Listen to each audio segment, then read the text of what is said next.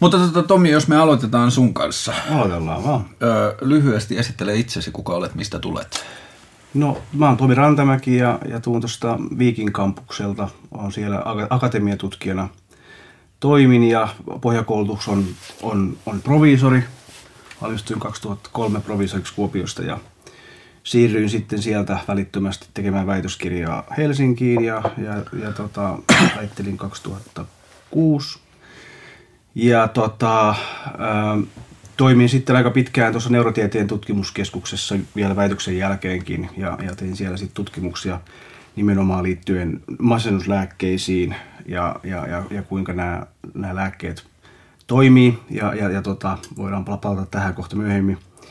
Ja, ja tota, sitten äh, sain oman, oman rahoituksen sitten lopulta äh, pitkän taistelun jälkeen 2000 14 ja, ja siitä lähtien mun on ollut sitten oma, oma ää, ryhmä, jossa työskentelee tällä hetkellä yksi ää, postdoc-tutkija ja, ja kolme, kolme henkilöä tekee väitöskirjaa.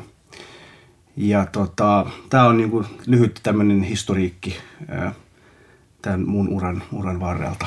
Minkälaiset henkilökohtaiset asiat sai sut niinku hakeutumaan aivojen pariin?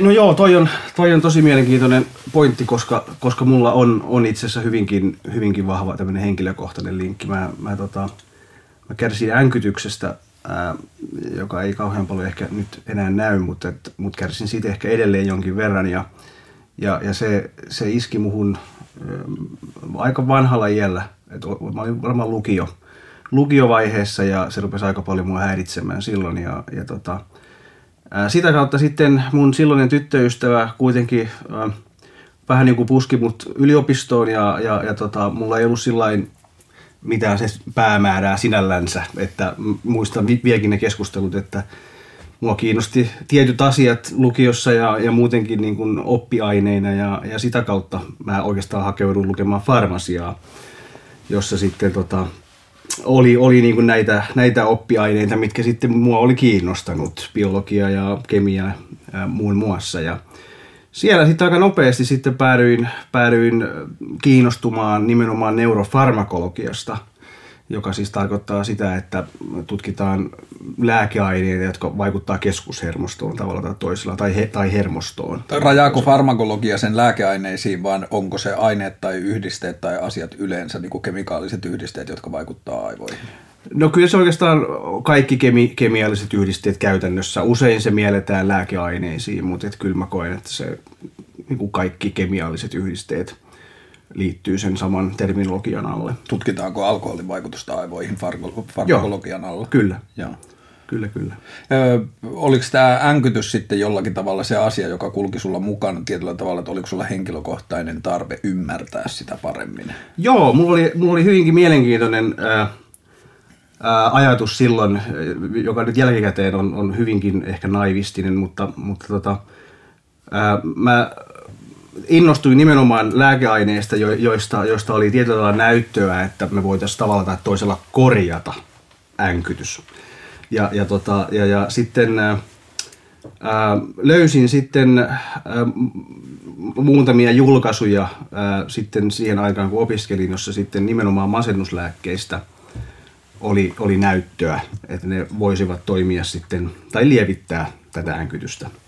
Ja, ja, tota, ja sitä kautta mä sitten itse asiassa päädyin, ää, päädyin sitten työryhmään Kuopiossa, joka tutki nimenomaan masennuslääkkeitä. Mua niin kuin todella kiinnosti tietää, että, että tota, kuinka masennuslääkkeet nyt voisi lievittää änkytystä ja, ja kuinka masennuslääkkeet nyt oikeasti toimii. Ja musta se oli niin kuin hirmu, hirmu mielenkiintoinen juttu ja, ja, ja semmoinen vahva henkilökohtainen drive, että, että nyt mä, kun mä tämän selvitän, niin mä pääsen eroon tästä mun ongelmastani. Ja tota, no, ää, e-, eihän se nyt ihan näin me, sitten on mennyt, mutta, mutta, tota, mutta sitä kautta mä päädyin tälle alalle. Ja, ja tota, tietyllä tavalla se on niin hassu juttu, koska se oli, se oli mulle aika vakavakin ongelma mun mielestä silloin, mutta sitä kautta nyt kun jälkikäteen miettii, niin miten paljon mä voin kiittää siitä, mm. että mä oon päätynyt tähän, missä mä nyt olen. Että, että kyllä mä oon tosi, tosi tyytyväinen nyt itse asiassa siitä, ongelmasta näin jälkikäteen. Ojonko mä liikaa mutkia, jos mä ajattelen niin, että tietyllä tavalla se ajatus sen änkytyksen ja masennuslääkkeiden välisessä yhteydessä on se, että, että käsittääkseni änkyty, ymmärränkö mä ihan väärin, että änkytys usein liittyy niin kuin jännitykseen ja tietyllä tavalla semmoiseen niin kuin henkiseen jotenkin turvassa tai rauhassa olemisen tilaan. No se ymmärrät ehkä vähän, vähän änkytys ymmärretään usein, usein itse asiassa just tota kautta, että, että se on enemmänkin ahdistuneisuus ikään kuin ongelma. Mm. Kyllähän toki ahdistuneisuus ja, ja, ja se, se, että esimerkiksi jos sä keskustelet joidenkin äh, hyvin arvovaltaisten henkilöiden kanssa luo siihen tietyn tyyppisen paineen änkyttäjille, jolloin sitten se änkytys voi olla ehkä, ehkä niin kuin, ikään kuin enemmän. Mutta änkytys ei ole mun mielestä mikään ahdistuneisuushäiriö sinällänsä, vaan, vaan se on enemmänkin, siis kukaan ei oikeastaan tiedä. Ja, ja sielläkin on hyvin monenlaisia änkytyksen muotoja todennäköisesti, jotka ilmenee hyvin samantyyppisesti. Mä koen, että se on enemmänkin kommunikaation ikään kuin ää, piirre tai ongelma. Ää, ja tota, ja, ja tämä nyt vähän karkailee tämä keskustelu, mutta, että, mutta että se mihin mä oikeastaan tuen tämän, tämän asian, niin on muun muassa havainnit, jossa, jossa ollaan havaittu änkytyksen kaltaista ää, kommunikaation häiriöitä viittomakielessä – Eli, eli tota, sitä ei ole kukaan ole vielä todistanut, että siinä on kysymys samasta ilmiöstä, mutta ilman muuta pitäisi, pitäisi selvittää, koska jos näin on, niin silloinhan se osoittaa nimenomaan sen, että siinä ei ole kysymys puhehäiriöstä edes ollenkaan, mm. vaan siinä on kysymys kommunikaation tietyn tyyppisestä. Niin kuin... Eli jollakin tavalla kognitioon liittyvästä ehkä. Joo, joo, totta kai joo, kyllä kyllä, että jos se on niin kuin, joo, että se liittyy enemmän siihen, nimenomaan siihen kommunikaatioon. Mm. Joo. Ja tämä tulee itselle sillä tavalla lähelle, että mä kärsin 16-vuotiaaksi asti tosi pahasta R-viasta. Joo. Ja mä olin teknisesti oppinut sen jo joskus ehkä ala-asteella, mutta se tuntui mulle jollakin tavalla niin kuin se tuntui väärältä tai oudolta tai tietyllä tavalla liian kovalta tai vaikealta se R sanominen, niin siihen meni sitten melkein 10 vuotta, Joo. että mä tietyllä tavalla niin kuin osasin ottaa sen käyttöön. Ja se on jälkeenpäin paljon sitten kiinnostunut, että minkälaista tekijöistä se vai, niin kuin riippuu. Mutta nyt sitten sä oot päättynyt tiettyyn pisteeseen tuollaisen reitin kautta, niin mikä se tiivistettynä on se, mitä sä tällä hetkellä tutkit? No mä oon edelleen samalla, samalla, samassa niin kuin, äh, saman aihepiirin ympärillä. Eli, eli tota, mä lähdin, äh, mä selvitin jo siinä vaiheessa, kun mä tein väitöskirjaa, niin näitä tämmöisiä mm, tietyn tyyppisiä neurobiologisia vaikutusmekanismeja ja ilmiöitä, jotka oli liitetty masennuslääkkeiden vaikutusten taustalle. Ja sitä kautta mä kiinnostuin tietenkin hyvin paljon ylipäätään tästä aivojen muovautuvuudesta. Että mitä tarkoittaa se, että aivot muovautuvat. Ja, ja, ja, tota, ja, ja äh, innostuin hyvinkin paljon siitä ajatuksesta, että, että se mitä masennuslääkkeet oikeastaan todennäköisesti tekevät on, on, on, on ei niinkään suoraan korjaavat mitään aivoista, äh, vaan tietyllä tavalla auttavat aivoja korjautumaan mm. tai ainakin muuttumaan. Ja, ja, ja siitä on nyt jonkin verran jo kokeellista tutkimusnäyttöä, että tämmöisestä ilmiöstä siinä saattaa olla itse asiassa enemmänkin kysymys kuin, kuin ihan vaan, että me, me korjattaisiin masennusta näillä, näillä lääkkeillä. Ja, ja tota, tein paljon tutkimusta tosiaan sit liittyen näihin, näihin mekanismeihin, jotka liittyy tähän aivojen muovautuvuuteen ja plastisuuteen tätä kautta. Ja, ja, ja sitten itse asiassa merkittävä – merkittävä asia mun uran kannalta ilmeni jossakin kohtaa täysin vahingossa, joka liittyy näihin muovautuvuusmekanismeihin.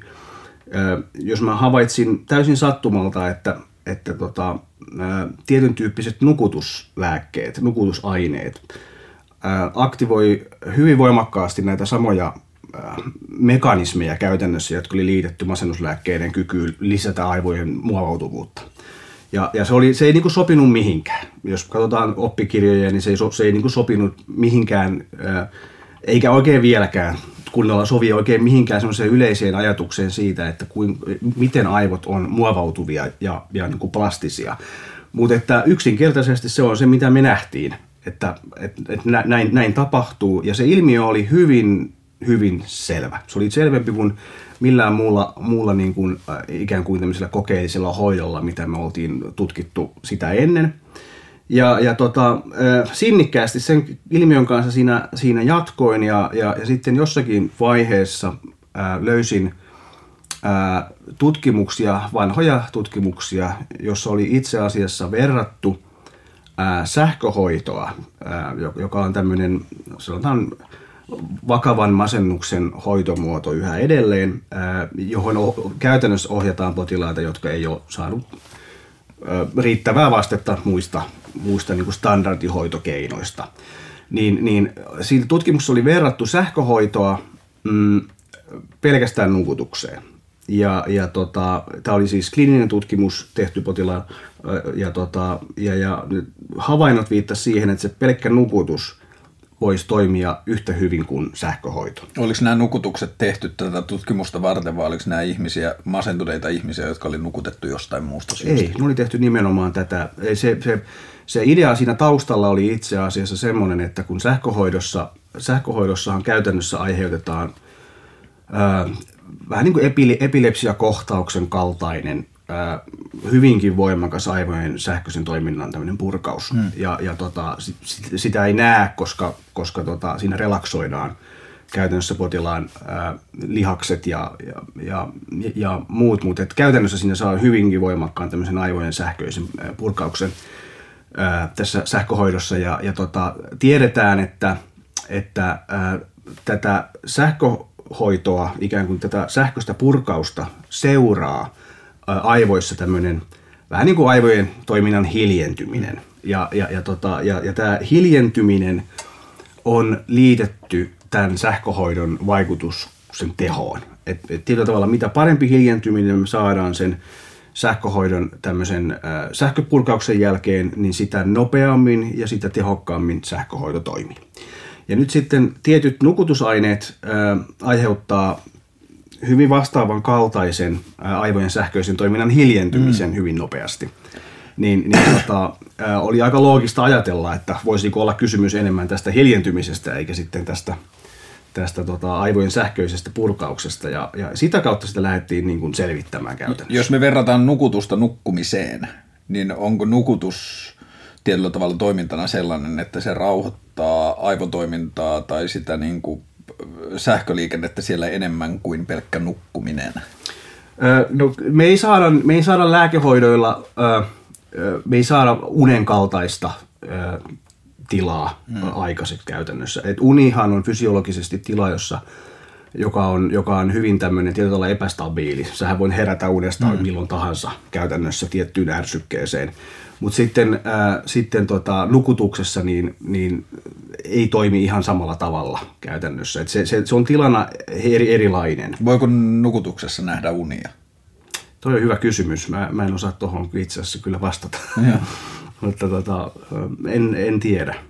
En tiedä. Mutta mä en ainakaan itse muista ne pari kertaa, kun mut on nukutettu, niin mä en muista, että sieltä olisi ollut mitään mukana. Joo, joo.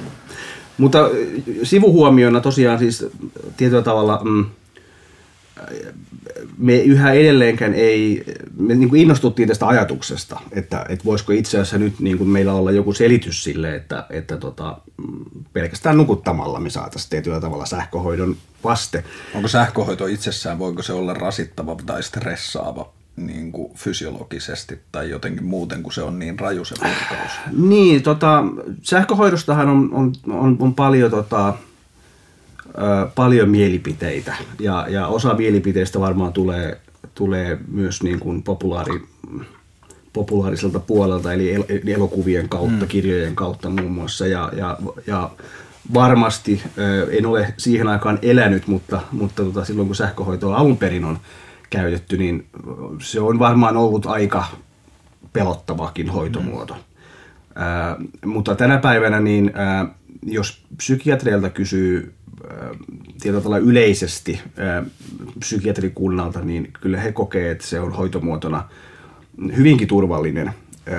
Et, et, tota, se, se, ne mielipiteet siihen on, on, on, on ehkä niin kuin, vähän ohjaa sitä niin kuin harhaan tietyllä tavalla. Et se annetaan lievessä nukutuksessa, se on hyvin kontrolloitua – hyvin lyhytaikainen.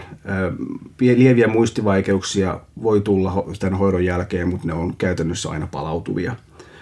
Mutta, tota, mutta ajatuksena, jos, jos vastaavan vaikutuksen saisi sais pelkästään nukutuksella, niin onhan se houkutteleva. Ja tota, jos sä projisoit tietyllä tavalla niitä asioita tai niitä kysymyksiä, joita te olette nyt esittäneet ja nyt tutkitte, niin millä tavalla se voisi vaikuttaa siihen, minkälaisia asioita niistä niin kuin, ounasteluista voidaan johtaa siitä, mitä mm, masennus on tai miten sitä tehokkaimmin jo, niin kuin hoidetaan? Öö, no tietyllä tavalla se, tässä on niin kuin montakin, montakin niin kuin asiaa ja aspektia. Et se, et niin kuin, ää, mistähän mä lähtisin tätä purkamaan. Siis tavalla on, on niin kuin valtava innostus ylipäätään siihen, että me voitaisiin korjata masennus nopeasti. Että tämähän on tällä hetkellä hyvinkin vahva, vahva niin kuin trendi että jos meillä olisi hoitomuoto, joka, joka niin kuin käytännössä sulla on masentunut henkilö, niin ei kun annetaan joku hoito ja sitten se toimii niin kuin mm. tunnin sisällä ja ei muuta kuin vaan mene kotiin. Mm. Niin, niin, niin äh, mä haluan niin kuin korostaa sitä, että nämä kaikki mitä me tässä nyt tehdään ja, ja niin kuin pohditaan, että mihin, miten tähän ikään kuin päästäisiin, niin, niin kyllä mä koen, että nämä nämä, neuro, nämä neurobiologiset vaikutukset, mitä nämä hoidot tekee, niin ne me, me pystytään todennäköisesti vaikuttamaan niihin masennusoireisiin aika nopeasti. Mutta ei me masennusta korjata näillä missään nimessä mun mielestä. Että jos me mietitään ihan vaan kuinka aivot ylipäätään toimii ja kuinka masennus kehittyy, niin, niin nämä on aikaa vieviä prosesseja, joita ei yksinkertaisesti pysty mun mielestä mikään kokeellinen ulkopuolinen hoito, joka annetaan niin kuin korjaamaan.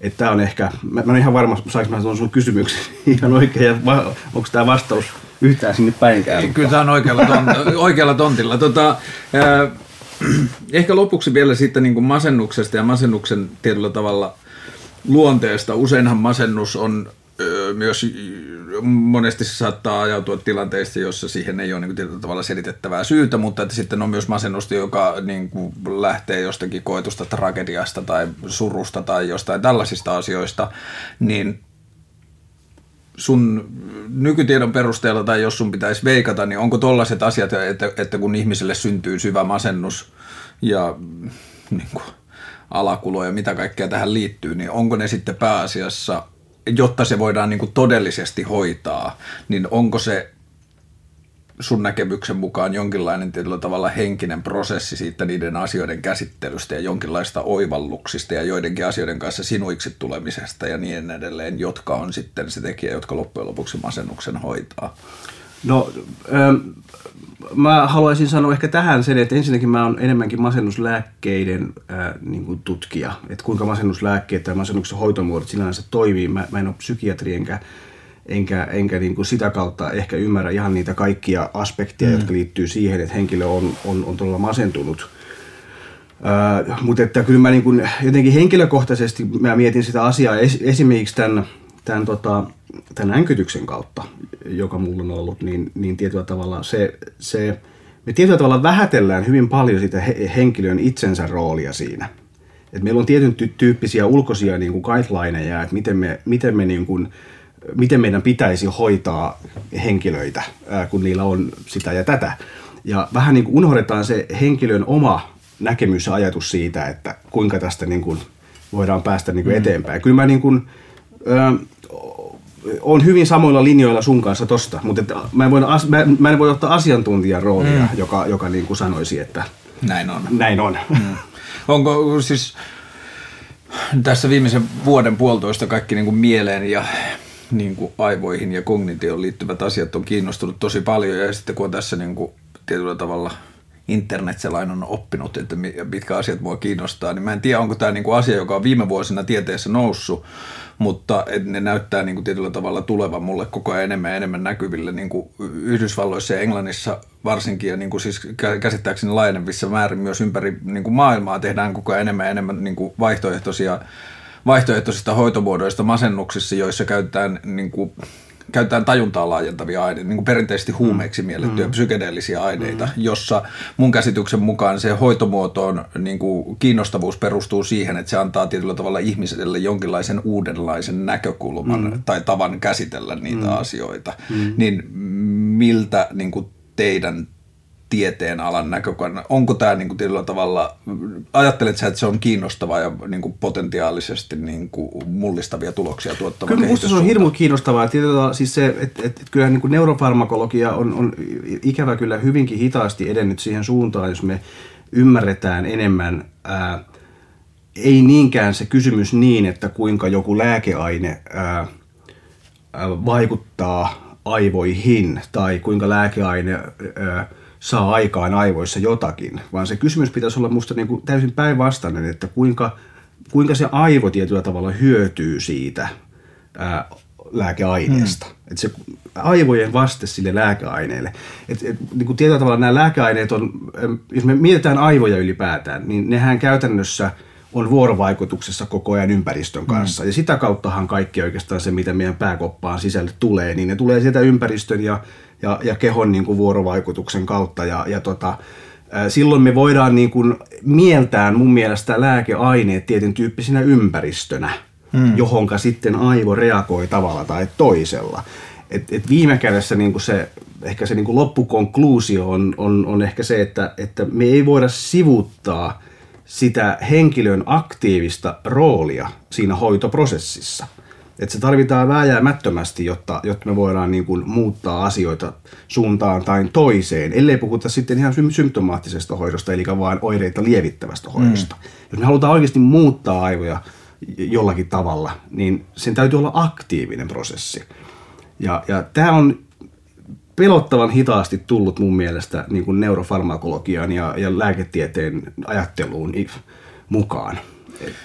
Sano jos mä oon väärässä, mutta mulla on tullut vähän semmoinen fiilis, että tietyllä tavalla aivoja ja mieltä käsitellään tieteessä aika erillisinä alueina. Että toisaalla on niin neurotiede ja neurofarmakologia ja niin tietyllä tavalla tähän aivojen kemialliseen ja fyysiseen ja e, sähköiseen olemukseen liittyvät asiat. Toisaalla on sitten psykiatria ja psykologia ja tietyllä tavalla niin siihen mielen toimintaan liittyvät asiat.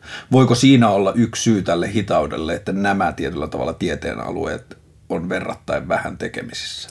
Niin, siellä mä ehkä itse asiassa pistäisin sen ehkä enemmän niin, että, että niin kuin psykologia ja psykiatria on ehkä niin kuin edelleen pikkusen niin kuin er, erkaantuneita toisistansa. Hmm. Ja, ja, ja sittenhän meillä on myös niin kuin neurologia ja psykiatria, jotka tietyllä tavalla hyvinkin samantyyppisten asioiden kimpussa pyörii, mutta ei välttämättä edelleenkä kommunikoi hmm. ihan vielä täysin keskenään. Että, että tota, ää, että neurotiede ehkä ja aivotutkimus, niin se on sitten, no missä nämä raja, niin kuin tämä raja aina vedetään, mä en tiedä, mutta et ehkä, ehkä niin kuin neurotiede ja aivotutkimus sitten yrittää katsoa sitä asiaa niin kuin vielä, vielä, niin kuin, mm.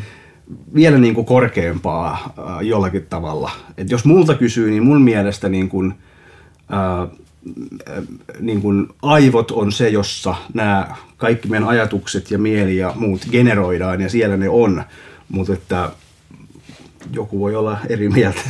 Mä haastattelin syksyllä Helsingin yliopiston neurotieteilijöitä yhteen niin tota yliopiston videoprojektiin ja siinä mä tota, mulla oli neurotieteilijöitä oli neljä haastattelussa ja siinä oli yksi nuorempi kaveri, semmoinen alle, alle 30 tutkija ja sitten vanhempi niin kuin tämmöinen grand old man, niin kuin varmaan jossain 60 ja sitten mä esitin näille molemmille tietyllä tavalla kysymyksen siitä, että kuinka he näkee niin kuin neurotieteen kulman tietoisuuteen ja siihen mm-hmm. tietoisuustutkimukseen, niin heidän vastauksensa oli hyvin päinvastaisia mm-hmm. keskenään. Mm-hmm. Että tämä vanhempi herrasmies oli sitä mieltä, että ei, se ei niin kuin kuulu meidän tieteen alueeseen mm-hmm. ja, ja näin. Ja sitten tämä nuori niin kuin oikeastaan niin kuin tietyllä mm-hmm. tavalla silmät niin kuin sytty siitä, mm-hmm. että, niin kuin, että nämä on asioita, joihin mä toivon, että me mm-hmm. mennään. Mm-hmm. Ja se on kiinnostavaa tietyllä tavalla, että niin tuossa tieteen kulttuurin kehikossakin on nähtävissä jonkinlaista mm. kulttuurin muutosta siitä, että miten asioita tutkitaan. Mm. Mutta kiitoksia tästä, jatketaan kohta. Kiitos. Kiitos.